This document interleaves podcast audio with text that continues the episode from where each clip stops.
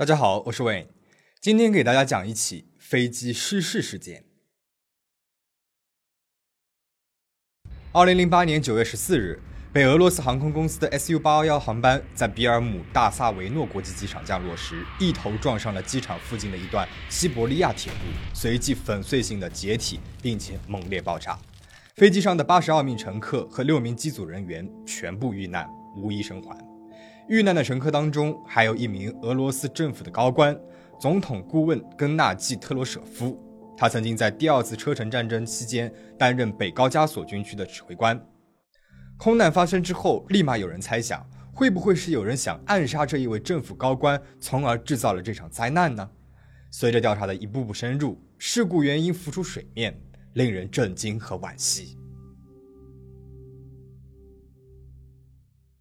二零零八年九月十四日，当地时间凌晨三时二十分左右，被俄罗斯航空公司的 SU 八二幺航班，一架波音七三七五百型客机从莫斯科谢列梅捷沃国际机场起飞，前往位于俄罗斯中部的比尔姆大萨维诺国际机场。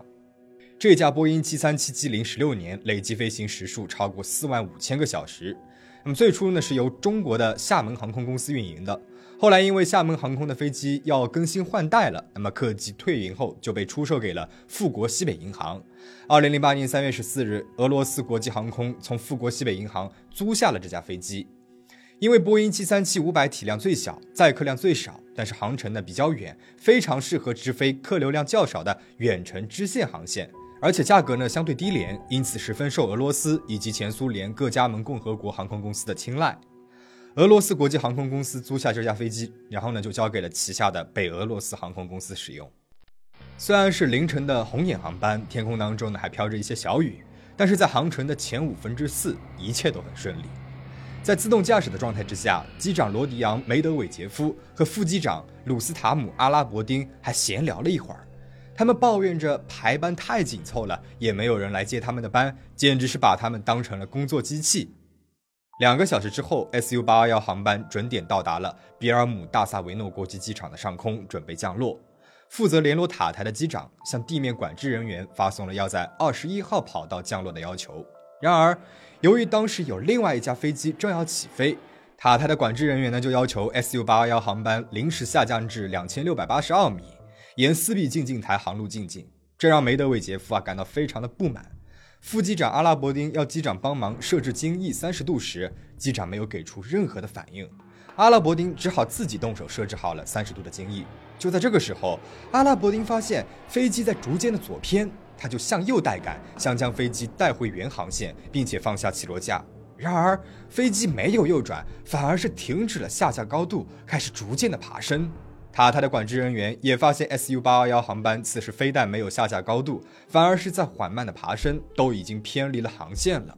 他就连发了两道指令，要求 SU 八二幺航班右转航向三百六，下降至两千英尺高度。但是在雷达显示屏上，SU 八二幺依旧没有按照管制人员的指令右转，而是继续直飞，离预定的航线越来越远了。塔台管制人员指示他们切换到另外一个 ATC 频率，然而。飞机开始迅速下降，在大约六百米的高度时，塔台从无线电当中听到了两位机长的喊叫声。管制人员立马命令保持六百，但是没有收到任何的答复。几秒钟之后，管制人员就看到了不远处的爆炸蘑菇云，SU 八二幺航班坠毁了。SU 八二幺的残骸洒落在一万平米的范围内。飞机在撞击时携带了约十一点五吨燃料，坠机现场不断冒着滚滚浓烟，火焰在将近两小时之后才被扑灭。地面上到处散落着飞机引擎的零件、乘客物品和救生衣，机身几乎已经完全被毁。事故导致西伯利亚大铁路比尔姆段五十米长的路段全部损毁，地面上留了一个巨大的深坑。但是让人庆幸的是，地面人员没有伤亡。三十六岁的帕维尔·舍普琴科是居住在坠毁现场数十米外的一名居民。他说，他当时呢正在睡觉，突然被一声爆炸惊醒，就跑了出去，然后就看到飞机的残骸散落了一地。一位目睹了飞机坠毁的邻居告诉他，飞机是以三十或四十度的角度猛地撞向地面的。另外一名比尔姆市的居民说：“我感到了地动山摇，马上跑了出来，我还以为是战争爆发了，爆炸就像是有人在空中放了烟花一样。”九月十八日，事故发生四天之后，搜救工作结束，开始对这起事故进行调查。调查小组由俄罗斯国际航空委员会牵头，包括了这架飞机的生产国美国国家安全运输委员会、客机的生产商波音公司、飞机注册地所在国英国航空事故调查局，以及飞机发动机生产商所在国法国航空事故调查局。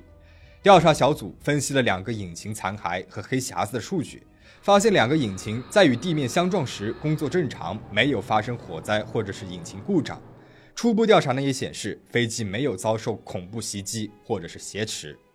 九月二十二日，调查小组结束了事故现场调查，开始进行驾驶舱语音记录与控制台的解码工作。与此同时，善后工作也逐步开展。每位遇难者的家属最多可以获得两百万卢比的赔偿。也是在这个时候，一条对调查至关重要的短信浮出了水面。在出发之前，一名乘客通过手机给他的朋友发了一条短信，说他很害怕，因为当机长和乘客讲话时，他听起来完全像是喝醉了。乘客们呢都很担心，但是空乘人员却说一切正常。这个线索引起了调查小组的注意。此时，驾驶舱的语音记录也复原完成了。梅德韦杰夫在出发时的机长广播的确是让人不安。This is your captain speaking. We've begun our descent into Perm and should have you on the ground in 20 hours. Uh, 20 minutes. The local time is 4:50 p.m. a.m. and the temperature is 7 degrees. 短短的一句话，竟然出现了两个致命的错误，实在是让人难以理解。 随后，调查小组对梅德韦杰夫进行了尸检，结果显示，梅德韦杰夫体内含有酒精含量约零点五三至一点一二毫升，所以他是酒后驾机。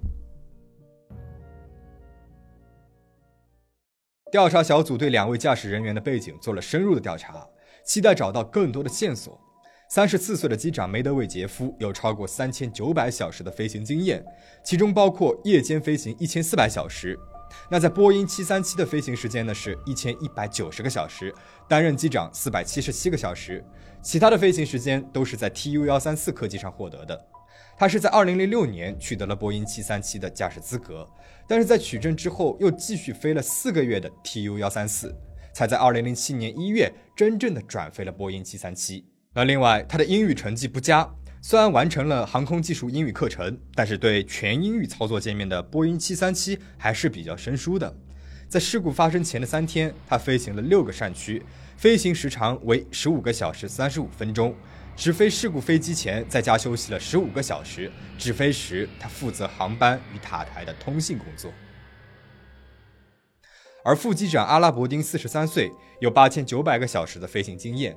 但是大部分时间都是在驾驶单引擎的 AN2 双螺旋桨小型运输机，在波音737上仅有两百三十六个小时的飞行经验。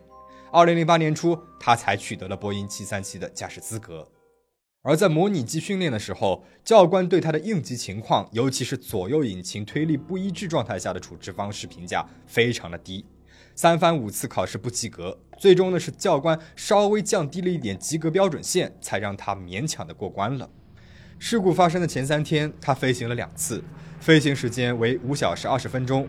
直飞事故飞机之前，他在一家酒店休息了十五个小时。由此可见，在他们的大部分飞行时间里，梅德韦杰夫和阿拉伯丁都是在驾驶 Tu 幺三四和 AN two，。这是两款俄罗斯设计制造的飞机，与美国制造的波音737比，美式和俄式的飞行姿态仪表现形式差别很大。美式飞行姿态仪当中，代表飞机的图标呢是固定在仪表上的，飞行姿态变动时，姿态仪上的地平线会变动倾斜角度。但是俄式飞行姿态仪中，代表地平线的图标才是固定的，而代表飞机的图标呢是活动的。因此，在飞行姿态变动时，只有代表飞机的图标会变动倾斜角度，表示方式和美式飞行姿态仪恰恰相反。飞行姿态仪呢，是驾驶员判断飞机航行状态的一个重要仪器。因此，在情急之下，梅德韦杰夫和阿拉伯丁拼命的向右带杆的行为就不难解释了。一个是酒后驾驶，一个是多次不及格。再加上两个人搞反了飞行姿态仪，把波音737当成了俄式飞机，而且在飞行姿态偏移后的二十五秒黄金补救时间里，没有人进行任何的操作。而除了两位机长的操作不当，这架飞机本身也有一些小毛病，但是没有引起航空公司的重视。